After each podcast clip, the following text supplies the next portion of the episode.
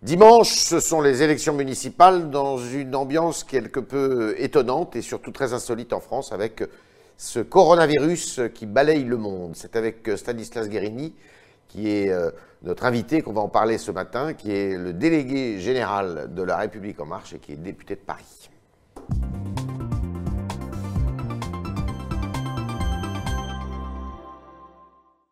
Stanislas Guérini, bonjour. Alors on sait, il y a une crise sanitaire. Est-ce que vous redoutez par-dessus tout qu'une crise économique vienne s'ajouter à cela et une crise violente en plus? Parce qu'on ne sait pas combien de temps ça peut durer. Oui, il est certain euh, qu'il y aura un impact conjoncturel, parce que ce n'est pas les fondamentaux de l'économie qui euh, sont concernés là, mhm. mais un impact conjoncturel qui sera fort. Euh, je crois qu'il est difficile de le mesurer aujourd'hui, ça dépendra effectivement de la durée de propagation du virus, mais il sera net et il appelle à la mobilisation de toutes les forces vives de la nation, vous avez le à la mobilisation du gouvernement.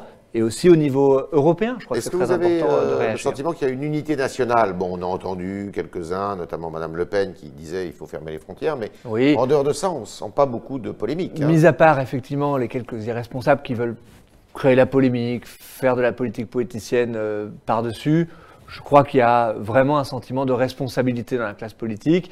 Euh, nous avions été réunis à Matignon il y a quelques jours. Nous serons à nouveau euh, demain, les responsables des organisations euh, politiques, des groupes parlementaires, des associations d'élus aussi, c'est très important. Et l'état d'esprit, c'est un état d'esprit de concentration, de mobilisation et surtout pas tourner autour des fake news. Je crois que c'est très très important de communiquer de façon transparente et de montrer que les décisions qui sont prises, elles sont appuyées euh, sur des décisions scientifiques. Alors, euh, il y a quand même des voix qui disent, mais euh, l'Europe, alors qu'est-ce qu'elle fait l'Europe? Elle est active sur le plan économique, on va peut-être le voir encore demain avec les décisions de la Banque Centrale Européenne, mais sur le plan sanitaire, est-ce que c'est vraiment son rôle d'agir alors que finalement ça relève de la souveraineté nationale de chaque pays? Je crois que c'est son rôle d'agir. Et ah je crois qu'il faut que l'Europe démontre sa capacité à faire plus, plus vite. Euh, sur euh, le plan sanitaire, sur le plan économique, euh, on s'en dira peut-être un mot, mais l'Europe vit une crise migratoire et s'apprête à vivre une crise migratoire aussi. Et face à cette triple crise, d'une certaine façon, que notre société connaît, l'échelon européen est un bon échelon pour réagir.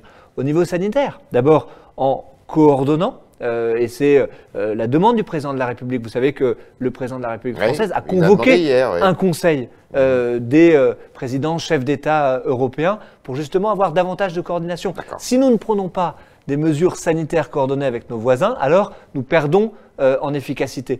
La coordination, c'est aussi la mutualisation des, moyens. et c'est l'investissement, puisque vous disiez crise économique, il faut que l'Europe soit à la hauteur de la mobilisation de moyens monétaires, budgétaires, de venir en aide euh, aux entreprises européennes pour surmonter ensemble. Nous avons, pendant la campagne européenne, dit qu'il fallait une Europe qui protège. Je crois qu'il est venu le temps de démontrer que l'Europe est capable de protéger. Alors, ça peut avoir aussi un impact sur les municipales. Il y a des études d'opinion qui ont été effectuées qui montrent qu'il y a près de 25% des Français qui euh, hésitent à se déplacer à cause de ce coronavirus et on découvre que ceux qui sont le moins enclins à se déplacer, c'est plutôt les jeunes. Alors, on exactement. que les personnes âgées, ou plutôt les personnes, nos aînés, on va dire, euh, étaient plus exposés justement à ce coronavirus. Et en fait, non, c'est les jeunes qui vont se déplacer. Ce, qui dit des choses, d'ailleurs. C'est gênant pour vous? Ben, il faut inciter tout le monde à aller voter. Je crois que ce moment de démocratie ne doit pas être escamoté. Euh, c'est trop important, les élections euh, municipales. Beaucoup de choses qui se jouent pour la vie quotidienne de nos concitoyens. Et donc, il faut participer. Et il faut le dire aux jeunes. Euh, ce qui m'inquiète, moi, parfois, c'est que plus on passe de temps sur Internet, euh, plus d'une certaine façon, on a une inquiétude euh, par rapport au virus, qui dit des choses sur la diffusion de l'information et sur notre capacité aussi à créer de l'angoisse. Je crois que les mesures ont été prises pour sécuriser les choses, et je crois que c'est aussi la responsabilité de chacun de faire les bons mmh. gestes barrières, comme on dit. les mesures seront prises dans les bureaux de vote. Je crois que ce n'est pas dangereux d'aller voter dès lors qu'on suit bien les recommandations sanitaires et il ne faut pas louper ce moment de démocratie. Cette crise sanitaire s'ajoute quand même à des municipales qui ne se présentent pas très bien pour la République en marche, il faut quand même le dire. Euh, on pensait que vous pourriez peut-être gagner des grandes villes et c'est loin d'être gagné, c'est loin d'être acquis. Euh, bon, Marseille, ça paraît complètement euh, perdu. mais en revanche, Paris, quand on regarde les élections, l'élection présidentielle, les élections européennes, on se dit que bah, Paris, c'était pour vous et finalement, il y a eu un accident industriel, Mais euh, Paris va vous peut-être vous échapper. Je, je vais vous dire, euh, je vais vous répondre sur, sur Paris, mais un mot plus globalement sur ces élections euh, Ouais. municipales, parce que je lis évidemment euh, beaucoup de commentaires. Moi, je crois que jamais, y compris quand je suis venu devant vous, Yves Tréhard, j'ai eu de, de vision triomphaliste pour ces élections municipales en disant vous allez voir ce que vous allez voir, on va renverser toutes les grandes villes françaises. Parce que ça ne marche pas comme ça, les élections municipales. Les élections municipales sont des élections de stabilité. Euh, en 2014, il y a moins d'un quart des maires euh, qui ont changé parce que nos concitoyens sont intelligents d'ailleurs. Quand ils considèrent qu'un maire fait bien le boulot, souvent ils reconduisent En plus, un maire. des, Et donc, des élections nous- intermédiaires. C'est jamais bon Bien pour le en place. ce que je veux dire, c'est que nous, nous avons eu une approche qui correspond à ce que ressentent les Français qui veulent l'intérêt général. Et donc, quand un maire fait du bon boulot, souvent, nous assumons, la République En Marche, d'avoir soutenu des maires, dès lors, qui sont évidemment dans une démarche convergence vis-à-vis de la là- là, majorité par exemple, il y a- présidentielle. il y a un et, donc, exemple, euh, et donc, nous avons fixé cet objectif-là, effectivement, de pouvoir continuer la recomposition de la vie politique française, de renforcer aussi le nombre d'élus que nous aurons demain. Moi, je veux pouvoir agir pour nos concitoyens. votre objectif? Bien, on, on a fixé le nombre de 10 000 élus Oui, mais ça, municipaux personne demain. va voir ça, mais, euh, mais je m'en fiche d'une certaine façon Ah bon? euh, des commentaires euh, que vous pourrez faire, de dire est-ce que c'est telle ou telle grande ville qui colorera le scrutin municipal? Nous, c'est notre capacité à agir qui m'importe. Et je crois qu'il faut se concentrer accessible, 10 000 sur pour vous le pays. Oui, c'est possible. Euh, c'est un objectif ambitieux. Ça voudrait dire un pas de géant en matière d'implantation territoriale pour notre jeune mouvement. Ça voudrait dire mettre en œuvre une nouvelle génération d'élus locaux. Mais- ça, ça m'intéresse. Parce que là, on renouvelle la vie politique française. des choses qu'on Donc, comprend pas, C'est comme ça que moi, j'aborde cette élection Il y, a municipale. il y a des choses qu'on ne comprend pas dans vos choix.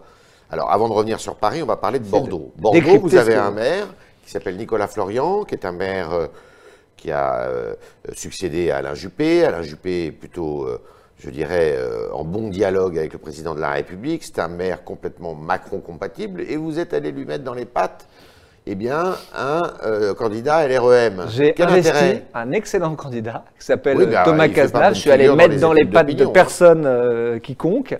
Euh, moi, je suis exactement cohérent par rapport à ce que je viens de vous dire et la façon dont on aborde ces élections municipales. Euh, Nicolas Florian, euh, c'est pas Alain Juppé. Euh, je considère pas que nous ayons là un maire qui ait fait des gestes très clairs vis-à-vis de la majorité présidentielle, disant son soutien au président de la République, sa volonté d'avancer et de construire des choses avec nous demain. Il s'avère que nous avions un candidat d'excellente qualité et qui a mené une campagne formidable Ça se voit pas dans les sur le terrain. hein. On verra bien, on verra bien. Je vais vous dire, moi je ne fais pas les élections avant qu'elles soient jouées. Et donc je considère que l'élection municipale, je l'ai dit, c'est pas Ouais. une élection d'étiquette. Ouais. En revanche, c'est pas une élection qui est sans idéologie, sans conviction. Et nos convictions, à Bordeaux, c'est Thomas Cazenave qui les porte. Il y a des les enjeux nationaux à cette élection locale? Je crois qu'il ne faut pas chercher à tirer. Je vois bien tous ceux qui voudront dire euh, c'est le retour de la droite, le retour de la gauche, remettre ces vieux clivages-là. En réalité, ce que je vois moi, euh, y compris quand je regarde la coloration politique des listes qui sont déposées, c'est que plus encore en 2020 qu'en 2014, les étiquettes partisanes n'ont pas la cote, ni celle de la République en marche, ni aucune étiquette partisane. Et c'est une élection où on dépasse de- encore une fois les vieux clivages. Passons par deux villes. Alors Paris, par exemple. Alors Paris, Madame Buzyn donc a succédé à Benjamin Griveaux. Et Madame Buzyn, euh, c'est quoi la clé pour qu'elle puisse euh, faire bonne figure et gagner? C'est que certains maires d'arrondissement qui viennent de LR la soutiennent finalement. C'est ça qu'elle cherche. C'est d'abord Monsieur Goujon, dans le de- 15e notamment. de convaincre, de convaincre, et j'en suis moi absolument convaincu, Elle peut gagner. que Agnès Buzyn évidemment peut gagner et qu'elle est même la seule en réalité à pouvoir incarner le changement pour tous ceux qui considèrent que la mandature précédente n'a pas été une bonne Mais mandature et qu'il faut changer de maire à Paris. la même Je crois que que, c'est absolument la seule. Mais voter Rachida Dati, en réalité, c'est faire le meilleur cadeau qu'on puisse à Anne Hidalgo. Pourquoi? Parce que c'est l'adversaire rêvé pour Anne Hidalgo. C'est celle qui est une candidate comme elle, clivante, euh, faisant une campagne euh, très à droite, marquée. Je ne lui re- reproche pas du tout. Mais ayant une façon de mener la politique, et ça se voit débat après débat, ça se voit dans sa manière de mener campagne, qui est une façon clivée. Je crois que Paris a besoin justement demain d'une maire qui soit capable de rassembler, qui soit capable de sortir justement de ces vieux clivages, mais je vais vous dire qui ont mis Paris par terre. Moi, je suis député euh, dans une circonscription où il y a un maire d'arrondissement de droite, euh, la mairie centrale de gauche. J'ai passé deux ans et demi à vouloir porter des projets et à m'entendre dire ça, ça, c'est pas possible parce que ça, c'est la mairie centrale, vous comprenez, et ils le feront jamais parce que nous, on n'est pas le même bord politique, on n'est pas de la même coloration. Regardez l'état de Paris. C'est le fruit exactement de cette façon d'administrer Paris qui est une mauvaise manière de faire. Alors Lyon, Lyon, alors là, euh, ça se joue à la fois dans la ville et dans la métropole. Gérard Collomb, qui était euh, ministre du gouvernement, euh, il n'est pas non plus dans une situation très confortable. Il peut peut-être gagner Il est la en métropole. tête dans les sondages. Il peut gagner la métropole. Mais alors il a passé un marché avec son ancien maire à Lyon pour que ça soit euh, plus facile pour lui Non, je- à la métropole? Je ne crois pas qu'il y ait de question de C'est catastrophique s'il perd la métropole, Euh, Gérard Collomb. Vous savez, Pour nous, vous. nous menons cette campagne de façon offensive. Nous faisons confiance à Gérard Collomb. Il est aujourd'hui en tête dans les intentions de vote. Ce que je vois, c'est qu'il y a un lien. Il y a un lien historique entre les Lyonnais et plus globalement les habitants de la métropole lyonnaise et leur maire euh, et Gérard Collomb. Je pense qu'il portera euh, avec conviction cette campagne jusqu'au bout. Alors j'ai dit que vous étiez délégué général de la République en marche. On dit qu'il y a de la friture un petit peu sur la ligne avec votre adjoint, Monsieur Pierre Persson. Non, je, écoutez, tout ça, ce sont euh, beaucoup de fadaises qu'on lit dans les journaux. Ouais. Euh, moi, ce qui Les m'intéresse. journaux ne racontent pas que euh, des fadaises. Non, mais c'est- ce que je veux dire, c'est que euh, ce qui doit compter, euh, c'est le pays. Ce qui doit Mmh. compter, c'est ce qu'on est en train de faire. Ne perdons pas de temps. Ne perdons pas de temps avec ces affaires qui n'intéressent d'ailleurs que quelques militants et quelques journalistes euh, d'appareils politiques. Ce n'est pas le sujet aujourd'hui. Le sujet, c'est la réussite du pays. Nous voyons bien que nous vivons un moment difficile. Nous commencions à parler euh, de cette triple crise d'une certaine façon face à laquelle nous devons faire face. Je crois que les enjeux sont infiniment supérieurs aux petits enjeux de mouvements politiques. Édouard Philippe, si euh, il perd le Havre, ce qui est encore possible, hein, si au deuxième tour ça se passe pas très bien, il doit quitter la tête du gouvernement. D'abord, Édouard Philippe euh, gagnera, euh, Ouais. j'en suis euh, convaincu. Il a été un grand maire du Havre et je pense que les Havraises et les Havrais euh, savent faire la part des choses et savent que c'est le choix du maire du Havre qui est là devant nous. Ce n'est pas un objectif national, un enjeu national. Et le Premier ministre et le Président de la République ont bien raison de décorréler le résultat du scrutin municipal des euh, quelconques conséquences Il faudra un nationales. qui remaniement devraient quand même après ces, élections Non, municipales. ça sera au Premier ministre, au Président de le dire. Euh, moi, ce que je Vous crois, c'est que nous devons. Non, je n'ai pas exprimé euh, ce choix-là particulièrement. Il faut parler clairement aux Français, euh, dire quels sont les grands enjeux du pays. Moi, ça, ça compte pour moi. Le président de la République a dit que les enjeux autour du régalien, les enjeux autour de la transition écologique, évidemment, devront être au cœur de la suite de ce quinquennat, au cœur d'ailleurs On les de la- attend, hein. la projection qu'on devra avoir dans les prochaines années pour dire où est-ce qu'on veut emmener le pays. C'est ça qui compte aujourd'hui. D'accord. Euh, Est-ce qu'il faut aussi ben, euh, peut-être faire une politique qui soit davantage perceptible par ce qui, dans la majorité, euh, est quand même le noyau de gauche, quoi, euh, alors que la politique qui a été menée jusqu'à présent est considérée comme plutôt de droite Mais je considère que quiconque voudrait réimposer ce clivage euh, droite-gauche ferait une erreur politique. Et d'ailleurs ne correspondrait pas à ce qui me semble Certains encore dans votre majorité, les hein. attentes des Français. Et d'ailleurs, ça serait passé à côté euh, de la politique sociale que nous avons menée depuis le début du quinquennat. Euh, je crois qu'il faut aussi valoriser euh, ce que nous avons pu faire quand on fait reculer le chômage, quand on crée des mutuelles euh, à un euro, quand on met en place une politique en matière de santé pour mettre en place le reste à charge zéro euh, pour euh, les soins optiques, dentaires, euh, auditifs. Mais ça, ce sont des mesures profondément sociales et je crois qu'il faut continuer à tracer notre sillon avec cet équilibre-là entre l'économique et le social. En tout cas, c'est ma conviction la plus profonde. On est avec Stanislas Gaïni, le délégué général de la République En Marche, qui est également député de Paris quelques heures maintenant du premier tour des élections municipales. Et on va continuer avec vos questions, chers internautes, et Jean-Baptiste Sémergent, qui nous a rejoint dans le studio.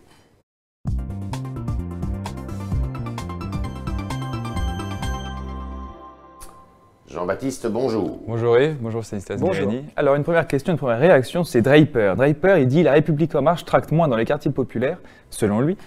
C'est vrai vous c'est plus C'est dans Paris euh, Dans Paris, dans le 17e arrondissement. Selon Draper, vous faites que les quartiers euh, plutôt euh, je- aisés et bourgeois. Je ne crois pas. Je crois qu'on a un défi, et je l'ai toujours dit très humblement, qui est euh, d'élargir euh, le socle de la République en marche et d'être davantage présent là où de façon générale la politique va moins. Parce que si on se dit la vérité, la politique va moins dans euh, les quartiers où nos concitoyens se sont plus éloignés euh, justement des enjeux euh, politiques. Et donc nous, nous voulons euh, faire cela de façon très proactive.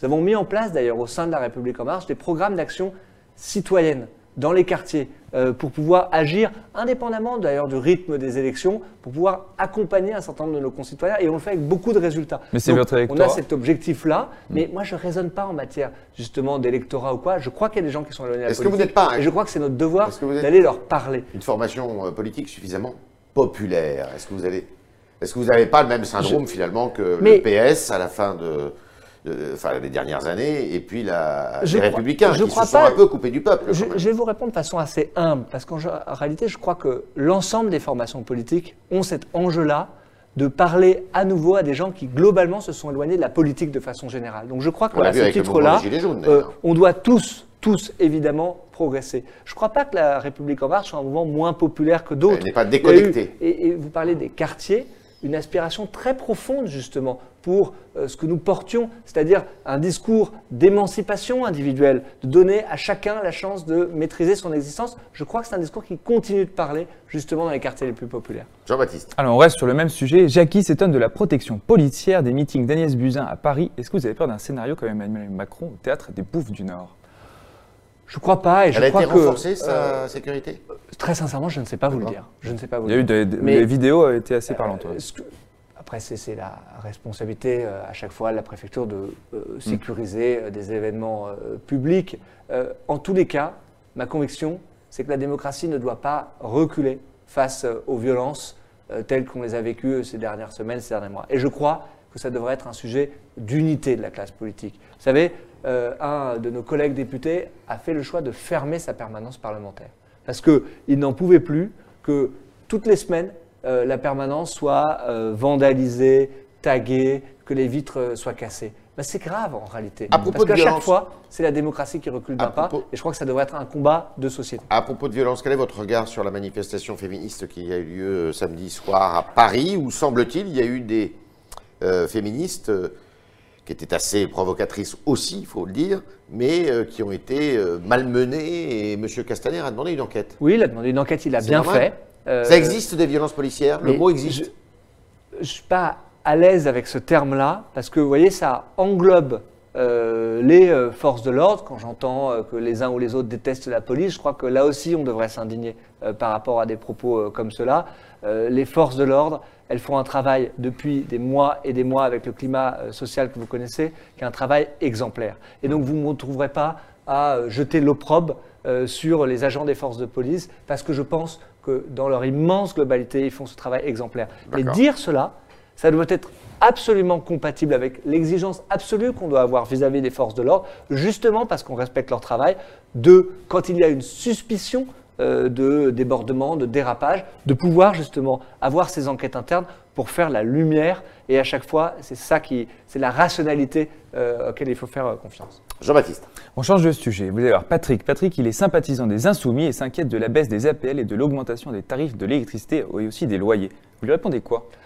Mais je lui réponds qu'on avait une politique totalement folle dans notre pays qui consistait depuis des années à monter les APL et à faire en sorte que ces augmentations d'APL, ça profite à qui? Aux propriétaires. Parce qu'en parallèle de l'augmentation des APL, on avait une augmentation des loyers.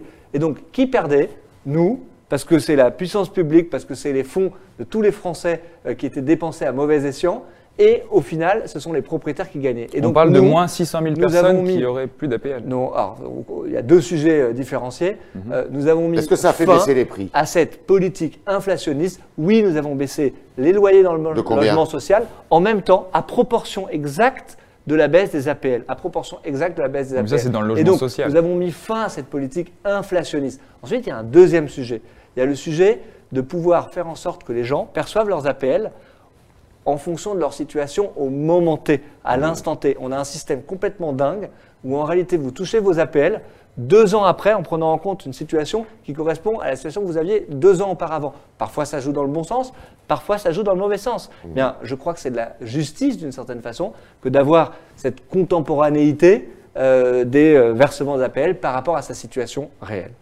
Dernière question. Alors, on reste sur un sujet financier. C'est Claudius sur Figaro Live qui demande pourquoi vous refusez une étude d'impact de la réforme des retraites? Est-ce que c'est vrai qu'il y a eu un refus de cette étude d'impact? Vous savez, en 2010 et en 2014, il y a eu deux réformes des retraites. En 2010, quand il y a eu une réforme des retraites, l'étude d'impact, elle faisait 88 pages. En 2014, quand il y a eu la réforme des retraites euh, de Marisol Tourelle, l'étude d'impact, elle faisait 115 pages. Nous, nous avons livré une étude d'impact, le gouvernement a livré une étude d'impact qui faisait 1000 pages. Je ne vous fais pas au poids. Ça donne pas la Euh, qualité je ne de- suis pas euh, un boucher, mais dire euh, qu'il n'y a pas eu d'étude d'impact ou qu'on a refusé d'avoir une étude d'impact, c'est évidemment complètement faux. Il y a eu une étude d'impact pour cette réforme des retraites. Ce qui est vrai, c'est que c'est très difficile de projeter le système. Et ça, je peux le comprendre, que les gens se disent, moi j'aimerais savoir à l'instant T quel va être mon niveau de, de- de pension. Mais en réalité, dans le système actuel, on est bien incapable de le dire. Et ce qu'on est en train de faire, c'est de remettre à plat l'ensemble de notre système de retraite. On le fait d'une certaine façon en deux temps, et je crois que c'est ça qu'il faut euh, expliquer à ceux qui nous écoutent. Il y a une loi cadre dans un premier temps, parce que ce qu'on est en train de faire à l'Assemblée nationale et euh, au Sénat bientôt, c'est une loi cadre qui fixe les grands principes du nouveau système universel. Et ensuite de ça, il y aura une période de transition. C'est pour ça qu'il faut voter cette loi cadre maintenant, pour justement pouvoir accompagner que- profession par profession et dire exactement quel sera euh, le niveau de pension. Est-ce que l'épidémie de coronavirus risque de bousculer l'agenda de la réforme? Je crois qu'il ne faut pas que ça soit le cas. Voilà, c'est euh, mon euh, avis en tout cas. Et vous tiendrez Pourquoi le cap, euh, sinon, de, de l'été?